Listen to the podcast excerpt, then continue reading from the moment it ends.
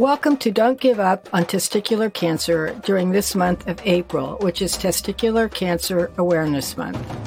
Our podcast from the Max Mallory Foundation offers insights from testicular cancer survivors, their caregivers, and others touched by cancer.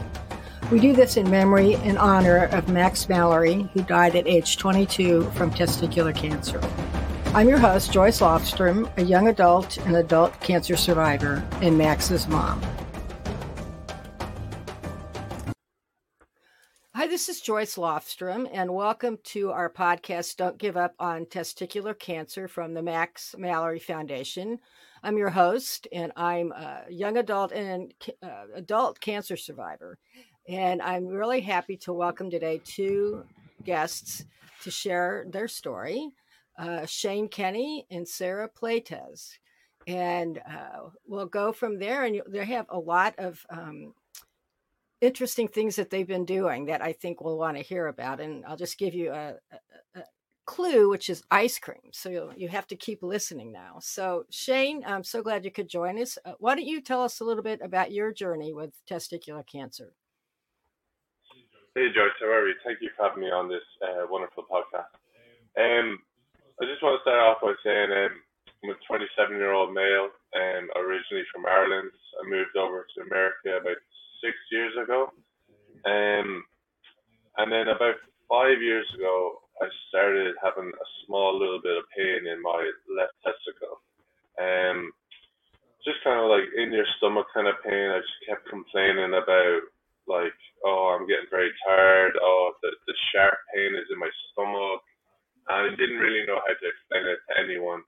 So I kind of just kept it to myself. Um, until it got to a stage just there last last year during COVID, about six months ago, um, I got diagnosed with stage three uh, testicular cancer. So that was a huge shock. But like during the five years of just keeping the pain to myself, um, it just gradually got worse and worse to where it started going down my leg, it started going into my back. I started getting serious back pains on nights out with my friends. Um, kept blaming on my bad stomach because I always had bad stomach issues, but I just didn't know it was anything to do with with with my testicle. Um, went to the hospital complaining of like a cyst on my testicle. Um, they sent me to a urologist, and the urologist said, "Okay, we need to do surgery." Got surgery, and then they just diagnosed me with stage three testicular cancer. So, how long did you say you waited uh, before you went? I... This is going on probably four or five years now. Oh wow. Okay, that's what I thought you yeah. said. So I just wanted to make sure. So. Uh, yeah, shock, shocking. Yeah. Um. So, Sarah, why don't you jump in and just tell us a little bit of how you connected with Shane? And I know you were with him during this journey, and kind of share that story. Yeah. Hi, Joyce. Thanks uh, for having me on here as well. Um, so, Shane and I have known each other for almost four years now. Um, we're both bartenders in New York City and, you know, mutual friends and bar neighborhoods. We just kind of cross paths. Um, we're now business partners.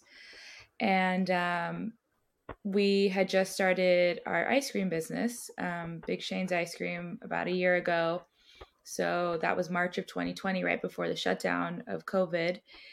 And throughout everything, um, Shane was complaining of pains and aches, and you know, he's had a bad stomach ever since I've known him, and just kind of thought, oh, well, maybe this is related. And so told him to go and get checked out. And so just kind of sent him on his way on his own. Um, his family isn't here.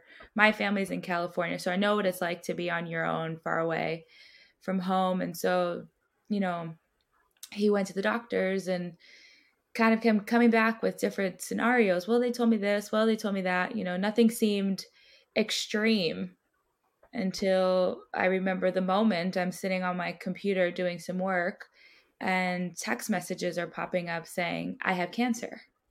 Mm. And you know you're just like what you just you just you just went in for like a checkup what happened you know like this it, it, was like i didn't know what to do i didn't know how to process and You know, couldn't imagine him sitting at the doctor's all by himself, um, being told that, and that's it's literally all he could say was, "I have cancer. I, I'm not sure what's happening." So I was like, "Okay, get get your paperwork, come back. Let's let's see what's happening." So that was just kind of how, you know, it all started from there. Um, yeah, so that was just a shock in itself. Yeah, it always is. I, no matter, I think, who you are, but especially when you're young, uh, I think it's a very hard uh, diagnosis to hear. So, sh- yeah, it is. Yeah, it is. It's, it's just so. Obviously, like four years ago, I went. I went to go get this checked out. Um, this is a time where I didn't know Sarah. I was on my own. I was how old I was 22, so I was very young, naive, and silly, and I was in a country that I just wasn't familiar with. Um, I had a lot of pain four years ago. I went into a urologist, and just it's a whole taboo kind of like scenario. Like there, it's it's involved your your your testicles. It's kind of like an area to where like it's meant to be forbidden. You're only meant to like show like certain number of people. It's a it's a weird scenario. So I was going into doctors on my own and they just didn't know what I kept explaining my pain and they just didn't know what to do and they wanted to do cameras. They wanted to do a camera uh, in through obviously the penis and I was like, No, no, no way am I doing that. I am not doing that. I'm 22, I'm fine, I'll get over it. And then I just pretended the pain went away for a couple of weeks, and which it did, it did it kept it kept coming and going, kept coming and going. Some weeks it would be my stomach, some weeks it would be my back, some weeks it'd be my legs. And then forward three years ago, I mean forward three years or four years, um, the pain just got crazy to a point to where I was like, Sarah, I need to go to the doctors right now. There's something wrong here. Absolute fire down downstairs my leg is seized up, my back is seized up, and then that's why I finally went into urologist and I said, listen, I have to go, I have to get this stuff done. No matter what has to be done, I'll do it. Well, it sounds uh, so. You're saying four years ago when you went to the doctor, they didn't know what it was or what to do, which is disturbing. No. Um, yeah, I probably just I'm I'm very bad with the doctors. Like go in there like a space cadet. I tell them like I always have to bring my mother in with me. I'll, I'll tell you that, which I'm kind of ashamed of. But listen, I'll, I'll hold my hands up because my mom would send me into the doctors on my own. I'll walk in. She'd be like, "So what's wrong with you?" And I'll be like, "Um, I don't know." Because there's so much explaining. Yeah. There's so yeah. much like the, the doctor. They use words where you where you don't really know what's happening. You know, and it's kind of like you don't really want to hear what's happening downstairs. So so I mean, also I, I got scared when they wanted to do the camera and all that, so I kind of just put it to the back of the head and right. carried on. So then you went through chemo, is that correct too? You just finished that recently too, right? In December, your chemo? Yeah, so got diagnosed in August and started my chemo in September. So that brought me all the way up to uh, the last week of December. Okay. So um,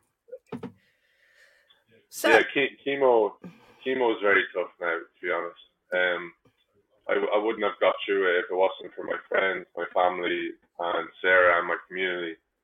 And then, and then also, um, just touching this the subject of, of cannabis oils. Cannabis oils got me through chemo as if, like, I don't remember much, but like I thought chemo was pretty easy with the cannabis. I did a first week without any cannabis oil, and it was probably the worst week of my life. I was vomiting, I had nausea, and my fatigue was terrible. I couldn't sleep. And then when I started taking some oils, like the days just got a lot easier, a lot better, a lot happier. And I've heard that from other people too. That that the cannabis oil really does make a big difference. So I'm glad that you it's, had that. So yeah, it's crazy. So it's crazy. I, I never even never even knew. Yeah, I know. There's a lot out there. I think that uh, has would be helpful that many people maybe either don't know about or don't have access to. So, so now, or it's frowned frowned upon as well. Yes, yes, that's true.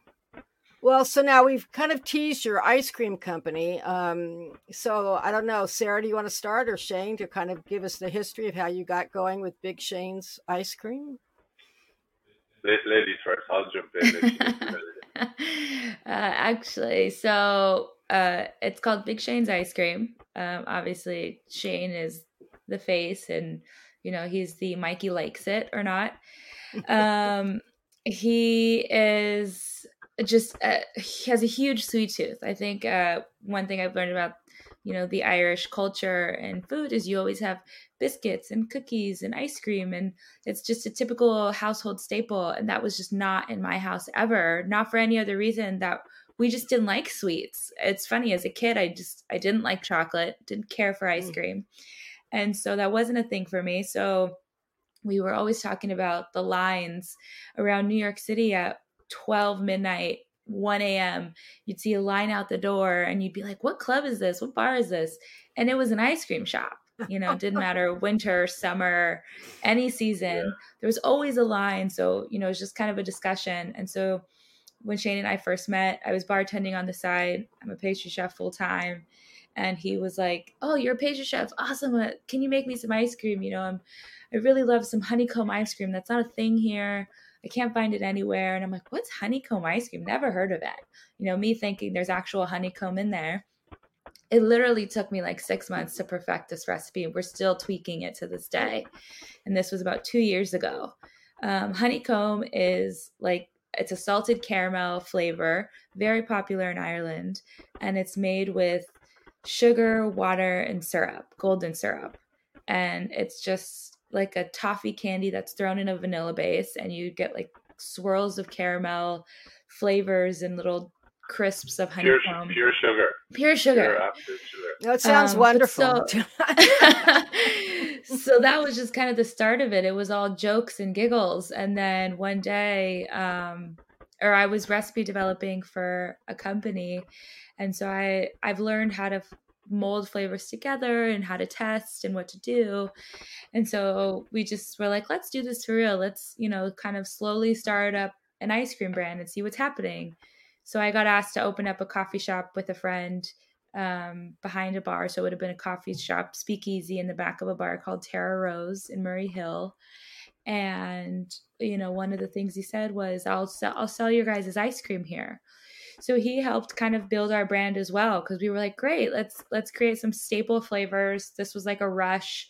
We'll sell it here, you know. And this was right before COVID shutdown, and that's kind of the beginning um, but our original motto was to go business to business and make boozy ice creams and offer some obscure flavors to bars because that was our industry and we knew a lot of people who would use it. Um, but I'll let Shane take over that. Once COVID happened, it, it changed completely. Yeah. Yeah, like the initial plan, like obviously I knew Sarah was a really talented pastry chef and she made me ice cream one day. And then so I was kind of being a bit kind of funny and cocky in behind the bar because that's who I am. I'm entertaining when I'm serving drinks and cocktails. I was telling people that I'm doing a little side hustle making ice cream. And this bar owner heard me and he was like, Hey, can you make me a margarita ice cream? I have a margarita festival coming up next month for uh, for my bar. And I was like, Hell yeah, of course we can. It's Big Shane's ice cream. We can do anything you want. So I went home and I texted Sarah. Yeah. Texas Terra, and I was like, we have our first order for next month. We need to make two gallons of uh, margarita ice cream. And Sarah was like, Jesus, like it's not that easy. And I was like, what do you mean it's not that easy? You can do it. So anyway, we got the job done. We delivered it, and it was a huge success. And then he just kept putting in more orders and orders. And then we were like, oh, we could do this as a side hustle. So then when Sarah got asked to do the the coffee shop, we were like, okay, this can be where everyone can try our like ice creams because everyone was hearing that I was making ice cream but couldn't get to taste it because we weren't doing small individual ones. So Sarah opened up the coffee shop. Big Shane's Ice Cream was about to have a launch party three days after St. Patrick's Day. I flew over my whole family. Jesus, spent a fortune because I knew, I knew like I was going to go back to bar work and then make that money back. So I was like, come on, mom and dad, come on over, my brother and sister. And then lockdown came, and then it was just like, oh Jesus, we had all this ice cream. My whole family went there, went home. We're sitting there at home. Two weeks passed, still lockdown, no income. So we were just like, hey, we just we need to sell this ice cream, make some money. And then people were just like, whoa, this this ice cream is so good. Keep selling, and that's how it came about. We just kept making ice cream and selling it Monday, Tuesday, 200 pints a week when it was coming into the summer. So it was awesome. And then I know too from the article I read that your when you found out you had cancer, your community came together too and helped you distribute it to New York City as well as Queens and all around. Is that right? Yeah, funny enough now. So like during like during during all this, like before before the obviously the cancer diagnosis, I went back to work because the bars opened up again. They were doing like takeaway delivery and all that. So that's when the pain started hitting me hard. That's when I went in. I said to the boss, I was like, I need to leave work because I'm in bit. So that's when I went in, got the diagnosis, uh, went through all the chemo, kept the ice cream going. But that's when the community came together. Um, all my friends started helping me, bringing me in to our, my seven o'clock appointment, bringing me home at two two p.m. after chemo. Um, you're in a very bad mood when you're doing doing chemo. You're very tired. You're very grumpy. You're kind of hating life because your energy is just zero. Yeah. It's it's not it's not a nice place. So if you know anyone doing chemo, please just be nice to them, treat them well because they are liable to flip. I've flipped a couple of times. I was just like, lads, because my mates wanted to talk to me. When they picked me up, they were like, "Oh, Shane, how are you? It's so good to see you." And I was just like, "Stop, please Yeah. stop." But my whole community, they they were amazing. They sent over food, and they helped Sarah out. It was it was unbelievable. The, the community in Sunnyside, Queens, uh, mostly Irish, but Americans, they they bloody helped me out a lot as well. We all came through, thank God. That's wonderful. Yeah. Yeah, they would, you know, people helped us deliver ice cream. Um, they would offer anything, you know, like I know you're busy, you know, here's some dinner so that you can go keep providing ice cream, you know. Um, and Shane was actually, and I think his age worked in his favor at this point, but he was one week in chemo, two weeks off. And honestly, the day after chemo, he was fine. He was like, I'm great. I'm ready. Let's go. Let's do some ice cream. I want to deliver. I want to go talk to so and so. I want to go, you know. And he, through everything, was still willing and able and physically just wanting to do as much as he could for the ice cream. And so, in that sense, the community just supported and kept, you know, sending messages and wanting to buy ice cream. Where can I get it? And what can I do this? And Yeah, they, they kept grow they kept ordering business. they kept ordering ice cream, didn't they? And I was like, oh, it was a good and bad thing because it, it was a good know, and bad thing because I was sitting there and Sarah had to put me to work, so I'm there like after chemo, and I was like putting labels on on the packaging and then falling asleep and then waking back up and doing more packaging. yeah but like he did and you know we both did and the community the community just in general in queens and everybody here we couldn't have done it without all of this support you know and shane was a bartender in this neighborhood that you know living and selling and working and all of these things so everyone knew who he was. And so i think just literally he'd walk out of the apartment and people would scream like shane big shane how are you? You know and like that's so uplifting. Your family's far away Yeah. you're going through chemo and you walk out your front door and you're almost a celebrity you know and that's like that really helps him kind of go through everything. Um so yeah we did we got a lot of su- community support which is amazing So through this whole Yeah. journey, Shane, and you too, Sarah, but Shane, first, what do you think was the biggest challenge in dealing with your testicular cancer? Um, kind of, kind of coming to grips that like you have the c word, which is cancer. Like uh, that, that that's a scary word in itself, and uh, kind of from going through the, the the whole cancer process with the doctors and all that. The doctors can't really tell you much until they know. So, at the first couple of weeks when they told me that I had cancer, I kept like even after surgery when they told me it was worse than they thought, like they never told me how serious or how not serious it was. They just told me that it was serious and it's cancer. In your head, in, in your head, you're kind of thinking, okay, do I have a week to live here? Do I have a year to live here? Because that's what every person that isn't familiar with cancer thinks. they uh, they think that cancer is a killer, and yes. it is, but it also isn't. You know, you have to keep your head up high. You have to like keep motoring on. You have to keep positive about the the whole situation, and that's where I kind of struggled at the start. Like I didn't know any information, and honestly, I didn't even look up any information on my phone. Like I didn't sleep at night, and Sarah would get on the phone and she would be like, "Why are you not sleeping?" And I'd be like, "I'm thinking about it too much," and she'd be like, "Just don't look at anything on your phone. Have a chat with the doctors because sometimes." The phone and the information on the internet can be misleading, or it could be the worst information, you know, kind kind of way. So that was kind of the biggest uh, step to get over. But then as soon as I kind of got the go ahead and as soon as I got talking to the oncologist and, and my urologist and he was telling me, listen, testicular cancer when got is probably the best cancer you can get. And the way he said that, he was like, obviously it's not good getting cancer, but like testicular cancer is like 99% uh, survival rate. and you got to have a good time. Like obviously waiting four years is is a long time to Yeah. be to be doing that. Like obviously you want to get it in the first year, so that's why I kind of encouraged. As soon as I got it, I told all my mates to check themselves. I told my dad. I told my, my I put my whole family through a whole checkup. Like I told them to go get like because breast cancer is huge in my family, which I didn't know about at the start. I didn't think there was a lot of cancer in my family till I had a, a, a sit down with my mother and I said, "Man, we need to we need to look back to our parents, to our grandparents, because my grand my grandmother had breast cancer, my mother's two sisters had breast cancer, so it it is in the family.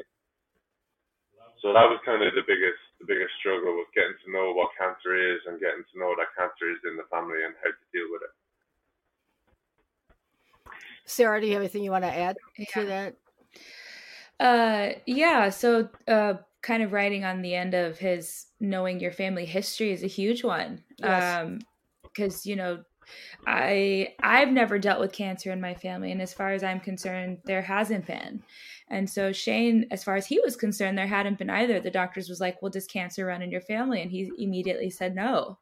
And so we talked to his mom, and he's the first male in his family to have cancer. Um, females are the only ones that have ever been diagnosed, and it was all breast, um, which is interesting to see it kind of transfer over. You know, it's obviously a hormonal trait of some sort, Mhm. um, if you can even specify it like that. Um, but he was the first male, which is why he had no clue. And so even then, it was still a little taboo to talk about it. Um, you know, and knowing that, I don't know if he would have been a little more on top of it or a little more willing to do certain Yeah, things yeah. or go to the doctor quicker. Um, You you would have. I was very I was very like naive, uneducated, um, ignorant about the whole situation, and that, and that's where it comes from. I keep going back to like the Irish mentality. Like Irish men are probably the thickest people like in the world. They're just so stubborn and just like, no, no, I'm not going to the doctor like that. I'm grand, I'm grand. But like, you're not. Like, there's there's countless men in Ireland that are walking around with a limp, walking around with with like just like stuff in their stomach, like stomach problems, where they just don't care because they have to go to work, and that's kind of where where my fault was because I was living check to check because I didn't have any insurance because I was in a country that I didn't know about. I just put it in the back of the head because my father is up at five o'clock every morning, and it doesn't matter if he's injured or sick or anything. He's up because he has to pay for his whole family, and that's kind of where I was thinking if if I'm gonna go to the doctor and if they're gonna tell me, listen, you're out for a month, like that's my bar job gone, you know. So the fear of losing my job as a person that as a as an Irish guy in America is is very worrying. So that's kind of where I I left it at the back of the head. I just didn't get it sorted. But you just can't do that, guys. That's what I'm telling all my friends, my family. You just can't leave it at the back of your head because it just gets worse and worse. Yeah. And it's just anything. You don't really know how hard something is until you have to go through it yourself. Um, You know, I've never dealt with any sort of cancer in my life. I've had, you know, sicknesses and different things, but never cancer. And I just didn't know anything about it. I was super naive. I had had friends whose parents had had cancer before, and I and I was mortified once I went through it that I didn't check up on somebody as often. You know, just a simple "How are you doing today?" makes such a huge difference yeah. when somebody's going through these moments. And I, yeah. you start to realize who is really on top of that.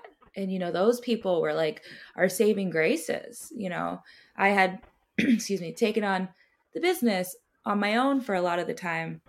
I was coordinating all of Shane's pickups and drop offs. You know, I kind of turned into almost Mother Bear and was like, okay, you know, like who's going to pick up Shane today and who's dropping him off. And I think COVID was a really big one. We haven't really talked about that, but going through this during COVID, Shane had to go through it by himself 100%. Yeah. He was not allowed any visitors in the hospital. Um, fortunately, they did allow me to go in his first round of chemo, which was really nice because I got to see it firsthand and understand the process and know what his day to day would be like. Um, but other than that, he had to be on on his own. So what we did to kind of boost his spirits every day was a new person would drop him off in the morning and a different person would pick him up in the afternoon so that he would still get his visitors in on the days that he was in. And that was super helpful. And in New York, it's very hard to find somebody who not only will give up their time, but has a car has to a do car, so. Yeah. yeah. Yeah. And that was difficult. Um, so, you know, the support of by chance, one of my old bar regulars is a urologist. Oh, and oh wow! When all of this had when yeah. all of this had gone down, she was our angel. Like a huge, huge thank you to Courtney because when I had found out, I just I was so sad at work one day that I had told one of my friends, my coworkers, and she was like, "You should talk to Courtney. She's a urologist." And so I did and she put us in touch with the best doctors in the city did all of the legwork for us and i didn't that was another thing that i didn't realize was such a huge help until the end was she had done all the legwork for us because all they said was okay you have to go have surgery now and you just trust the doctor. You don't know who to go to. And then they say okay next yeah. chemo. And you have to look for under yourself for yourself as to who carries your insurance what's closest to your living situation where how can you get there and these are all the things that she really jumped in and just totally eliminated and took off of our plates. And so, yeah that's kind of that's kind of where so kind of our my our, my first doctor that we had my first urologist so i was going to see him on my own and he was telling me that oh it's just cyst and all this and then we'll put you on antibiotics and then i'm going home and i'm telling I'm telling sarah that oh yeah i'm on antibiotics don't worry. And then when I went back, he was kind of like, "Oh no, this, this is cancerous," and I'm kind of like, "Huh? What? Do you, what do you mean? You just told me two weeks ago that it was a cyst." And he goes like, "Yeah, we need to do surgery in two weeks." So I'm like, I'm getting hit with so many kind of like punches. I'm I'm getting shocked so many times. I'm on my own as well. And remember, I told you I don't do well listening to doctors when I'm in there. so I'm coming out with small little snippets of information, and that's where I'm texting Sarah saying that, hey, the doctor's telling me I have cancer now, and I have surgery in two weeks, and I'm like, like if you're telling telling a young man or a young woman that like, listen, it's it's fine one week, and then in two weeks later, it's it's a whole different scenario. You're kind of like, I, I was very shocked. That was, I yeah. literally stood in the middle of Manhattan on my own, eating a salad, nearly crying. Like I didn't know, didn't know what, I didn't know what to do. I was kind of in a very vulnerable place, and then that's where Sarah, thank God, she was just she opened up her mouth in work, and she just found out that one of her regulars was a urologist, and she took over. She was kind of like, listen, let me take over, because it's all about who you know, not what you know. You you need to have friends. Like sometimes doctors just think like use you as a number. Like whereas Courtney she was kind of like, okay, this is a family friend. I'm going to get you the best care. Yeah. And she did. And it was really, it was amazing. Even to the time. So when Shane had gone in for his surgery, um, they expedited it as quickly as possible by the time. So he had gone to one doctor that he was assigned to just by um, residential location. And so after we had started talking to Courtney, she was like, I have a friend who's a specialist in this specifically. I, you know, this is where you should go. So she had sent us on to a second opinion, and we decided to move forward with this doctor. And he was amazing, expedited it within a week. Shane was in the surgery room. And so, because they were all kind of friends and she knew me, uh, Shane had given them permission to talk to me while he was in surgery. And at this point, they didn't know it was cancerous. They just knew that it was a lump that needed to be removed.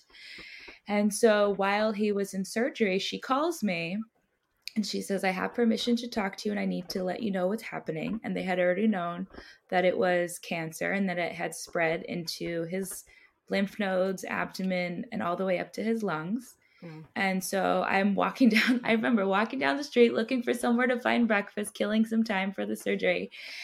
And she calls me and tells me he has cancer. And I didn't, I'm not a very emotional person. And so my emotions came flooding. I hysterically lost it in the street, walking mm. down Fifth Avenue in the middle of Manhattan. Oh broke down into tears. You see people staring at me, but you know, no one knows what to do or what's happening. And I just hysterically lost it. And then about 30 seconds later, I was like, okay, what do I do? And so she walks me through the whole situation. But in that sense, I never could have broken down like that in front of him. So, you know, like, and that, and that's why we call her our angel, because she eliminated so much stress in certain situations that we had no idea how much stress she had alleviated until it was all said and done. And so by the time Shane had got to me, they had to wake him up from surgery and tell him, and still in anesthesia, still through all of his, you know, just going through a whole surgical procedure, was still foggy, cloudy, had no clue what's happening. They wake you up and say, You have cancer. Okay, you need to go home now and get out of here because it's COVID. So, oh you know, like, so all of these things. And he's texting me, calling me, Are you here? What's happening? They, they're telling me something I don't really understand. I said, I know the full story. You can come down whenever you're ready and I'll explain to you what's happening. And on the car ride home, I had to tell him his diagnosis. You know, it's just, it's insane the way it all worked out. But you know, I was so thankful for that connection, and I and we know that so many people go through this don't have that. Right, right. You know, we're just like, oh, how how can we help anybody that's going through this? You know, and that was the one thing that like we were so thankful for was just being given a 10 step ahead of the game throughout every single process that we went through you know and that's just it's just stress. You're just relieving yeah. stress and this is such a high stress situation. You don't know until you go through it. Well and you make a really good point especially in new york city but uh, i've interviewed other young men who um, you know have had testicular cancer but Uh, have also talked about finding a doctor who has experience with this because as you saw with your first urologist who didn't it sounds like didn't know what it was had you wait two weeks. And you know there are places around the country that you know you can uh, find where they have experience they being the physicians and they know how to treat testicular cancer do whatever surgery and so forth. So you're really lucky courtney was there like as you said your angel because i yeah. think it really made a big difference for you. So i'm so glad that, yeah. that happened so um it did it did. It was kind of like a, a person you could ring and she could kind of talk to you off the phone and say she could dummy it down she could be listening saying don't worry about it. We got you. You're in good hands. Whereas a doctor, when he's in his uniform, has to protocol and right. and say the correct words and the correct terminology and all that. That's that's where I kind of struggled at the start because the doctor can't tell you that, hey, listen, you're going to be okay. You know, what kind of way because there's some scenarios where it's like you're not okay, and then the doctor is like, then he's held responsible. So sometimes the doctors have to say their side before they kind of like explain what the situation right, right. is. So that's what I kind of learned going through through my uh, my my process. Well, I also will just say quickly before I get back to ice cream um, that I'm glad you told your family, Shane, as well, because I think that's another roadblock for many young men is to check their testicles, you know, and people yeah you, you th- it's like doing a breast exam you know it's like oh everybody knows that well no they don't you know yeah. and no. um so and you don't know till till someone kind of goes through it. So all my friends are aware of it because i've gone through it. But like the amount of people that actually get cancer is crazy when when it kind of touches you when you kind of like i went through 20 24 years of 25 years of like no cancer not known anyone that has cancer till me getting diagnosed with cancer and my auntie getting diagnosed with breast cancer within the same week. So mm. like my family got hit pretty pretty hard in one week. So that's kind of that's spread awareness with me. I'm always telling my friends and my family just just go get checked out. Yep. No, and I think the family history is important. I'm adopted, and I have found my uh, birth family and I know my history, and there's lots of cancer on my mother's side, my birth mother's side. So, you know, which I've had too. Um, but let's go back to your ice cream now because what are you going to do now? COVID's still here, but are you going to be back in your bars and coffee shop or what's what's going to happen with the Big Shane's ice cream? Yeah, we got a small little mention on Fox 5 Good Morning Show. So they were just doing a small little article on how um, a small little business came about during COVID, and then obviously because I got cancer and how it went along with, with the whole cancer process. But yeah, Big Shane's ice cream is just getting bigger and bigger each week. Um, this summer is going to be crazy. Um, we're moving into a lot of bars. We're moving into um, a couple of shops. We're moving to manufacturing at the end of the month. And um, we're getting a company to make our ice cream for us upstate. Oh. They're going to wow. put it, yeah. I know, we're getting, we're getting fancy now. We are. we're, we're moving into a, a huge freezer, and then that will just give me a chance to get out and just chatting to people, and then it'll give Sarah a chance to just grow the business like through media and through like the logistics and all that. So we're just getting bigger and bigger. So Sarah, yeah, are you really gonna, excited for that? Yeah, are you going to be the recipe developer for the ice creams? Yeah, so all of our recipes so far are homemade. They're all of our recipes. Um, I create them. Shane approves them. Mm. And um, you know, I I call him Mikey likes it because he loves to take a bite and either says it's delicious or it's horrible.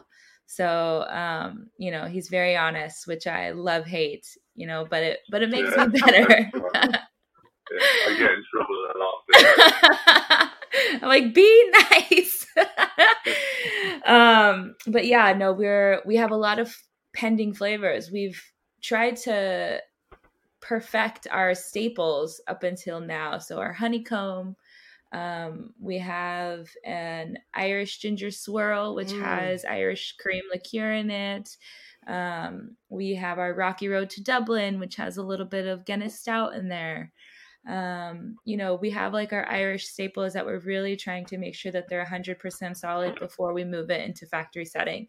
But that is the most exciting part is we've gotten, you know, to the point to where COVID has actually helped us grow and in a good way. So now we could mass produce and all of these things.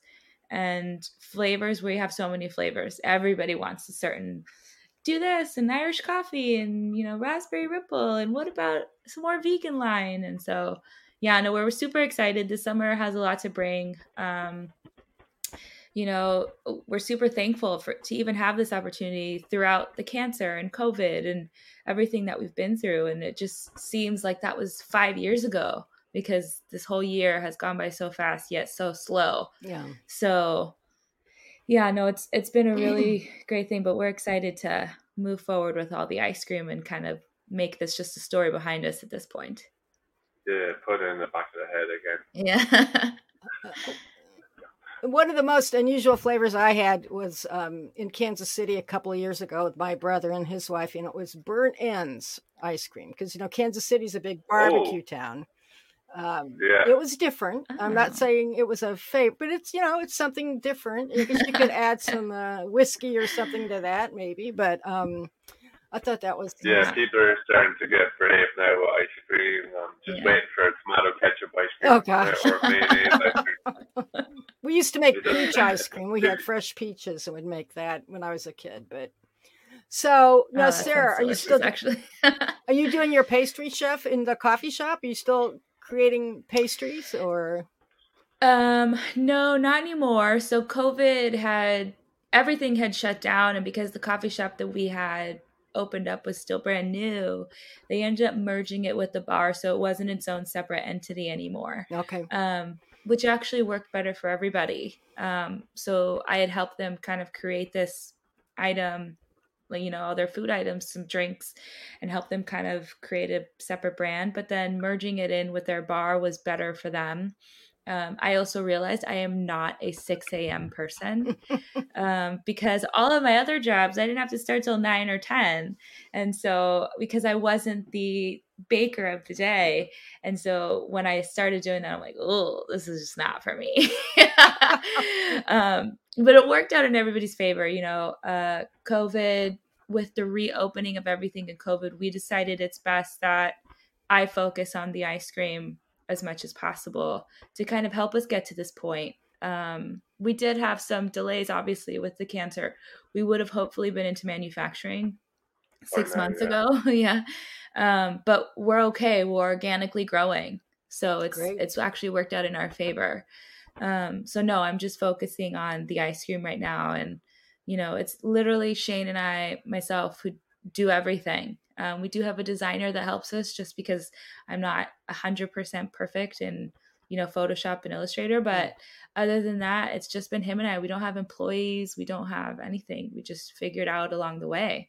That's so, wonderful. Yeah. Yeah. So, my last question for both of you, and Shane, I'll start with you, is what advice, and you've already kind of mentioned this, but if other young men are worried about having testicular cancer or think they might have it, any tips you want to provide to them? Yeah, yeah. As I said, just please, guys, just open up your mouths. Just, just say to someone, say to a friend, say to your dad, even say to like I would have said it to my mother if I was back in Ireland, but I didn't want to burden her with the call and all that. So just obviously check yourself a lot of times. And my mates are always like, "How how do you know you've something in there?" And I was like, "Listen, you know your body the best no one else does. Yeah. You you know yourself. You'll know one day when you come across something that just just shouldn't be there. Just put the charger in. Sorry. Sorry. Okay, so Sarah, how about you as a caregiver? Do you have advice for other caregivers who are helping someone with testicular cancer? Um, yeah, so you know, along the way, my goal was to alleviate the stress off of Shane, which I feel that along with the help of friends and family, we were able to do that. So when you hear Shane talk about it, he does he has no clue as to when his appointments were or he didn't have to schedule anything. He literally just had to be show up and get better. And that was our goal. And so one thing with that was, you know, reaching out to the person not only who's going through the cancer but who's aiding in the helping process was super super helpful yeah. you know everyone who kind of would text me or call me on a day to day and just check in to see how I was doing just it it validates everything that you're working for and also allows you to kind of process the situation you know i'm very good at turning off emotions and just going and okay let's do this let's let's fight let's we got this and i think i had to learn how to process and you know, I wasn't going through it physically, but mentally and emotionally, it was extremely stressful. So just kind of reaching out to the people that are, you know, even his parents, I would, I would check in on them on a daily and tell them what was happening. You know, your son is doing great. He's, you know, or today's he's, you know, having an okay day and he's sleeping half the day. You know, I would let them know what was happening because um, they were so far away. And I think just constant communication not being afraid to talk about it. Yeah. Um, some people yeah. I know never reached out because they feel like, well, that's so personal. I heard about it, but I didn't want to ask you. And I'm like, well, you, sh- you know, I, I would have more appreciated you been like, hey, listen, I heard what's happening.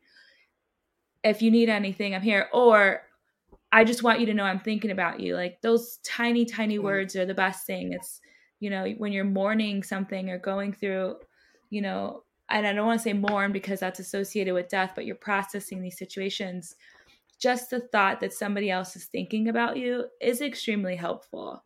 You know, people don't know what to say or do, and they kind of look at you and just kind of feel sad for you. And, you know, it's just the acknowledgement, I would say, is the biggest thing. Um, and, you know, we had that left and right, and I'm super thankful for that um, my family, my friends, yeah. Shane's friends. Shane's best friends were checking on me all the time, you know, and that's also really nice just to support.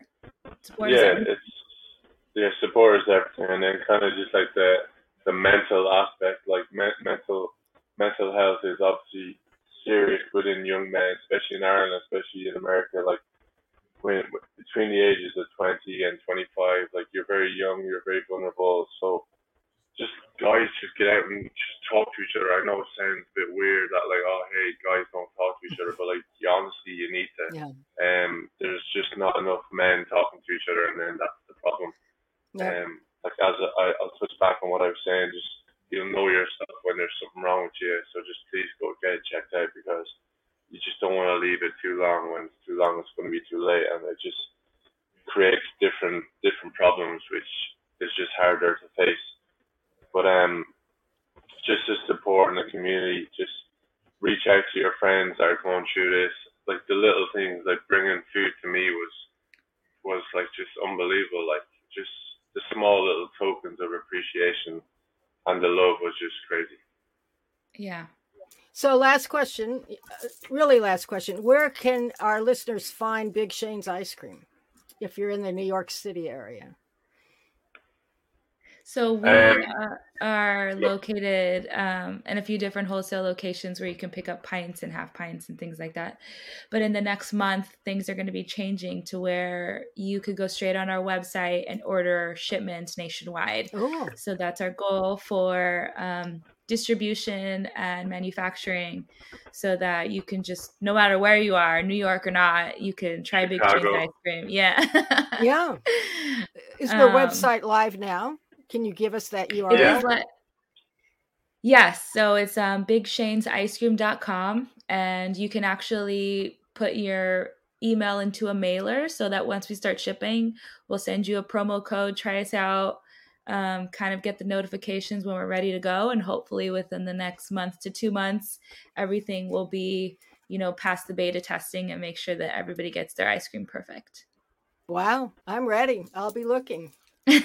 so I want to thank you both for being with me today. This was a really good conversation. Very, you know, I think helps a lot of people. And I'll just tell our listeners to join us next time for Don't Give Up on Testicular Cancer. Thank you so much for having us. Thank you. Remember during Testicular Cancer Awareness Month to talk with your sons, brothers, husbands, partners, and others about this cancer that affects one in every 250 males during their lifetime. Teenage boys through men in their 50s can be diagnosed with testicular cancer. And in 2021, the American Cancer Society expects diagnosis of almost 9,500 men with this disease. And remember, about 440 of these men will die from testicular cancer. Be vigilant and speak up if you find a lump on your testicle. And join us next time for Don't Give Up on Testicular Cancer from the Max Mallory Foundation.